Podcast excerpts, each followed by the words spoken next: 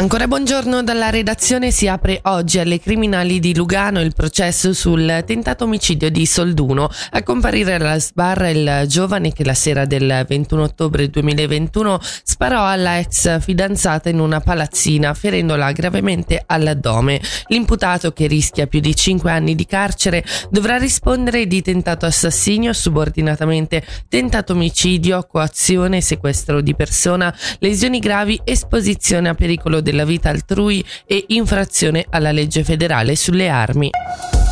Sì per le tre aggregazioni proposte ieri in votazione consultiva. Rispondere affermativo sono stati Bodio e Giornico, Quinto e Prato e il Malcantone che ha votato per l'aggregazione di Astano, Bedigliora, Bedigliora Curio, Miglielia e Novaggio nel nuovo comune di Lema. A Marzio della Santa, capo della sezione degli enti locali, Alessia Bergamaschi ha chiesto se è soddisfatto di quest'esito. Assolutamente sì, evidentemente lo siamo sia come sezione che come dipartimento come cantone in generale, ma lo siamo soprattutto per la cittadinanza di questi tre diversi comprensori. L'anno prossimo ci saranno le elezioni comunali, adesso come funziona? I municipi eh, di tutti questi comuni hanno la possibilità entro la fine di questo mese di chiedere la proroga degli attuali organi in maniera tale per cui sostanzialmente municipi e consigli comunali attualmente in funzione continuerebbero le loro attività fino alla costituzione dei nuovi comuni se tutte le cose andassero come da noi auspicato, quindi anche con dei tempi di evasione da parte del Parlamento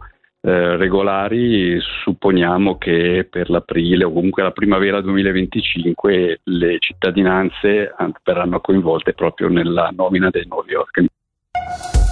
Più di una ventina di incidenti della circolazione nel weekend si sono verificati sulle strade grigionesi a causa della neve. Come comunicato ieri dalla Polizia Cantonale Grigionese, si tratta soprattutto di episodi da ricondurre ad una velocità non adeguata alle condizioni stradali o alla mancanza di equipaggiamento invernale. Nella maggior parte dei casi le persone coinvolte non hanno riportato ferite.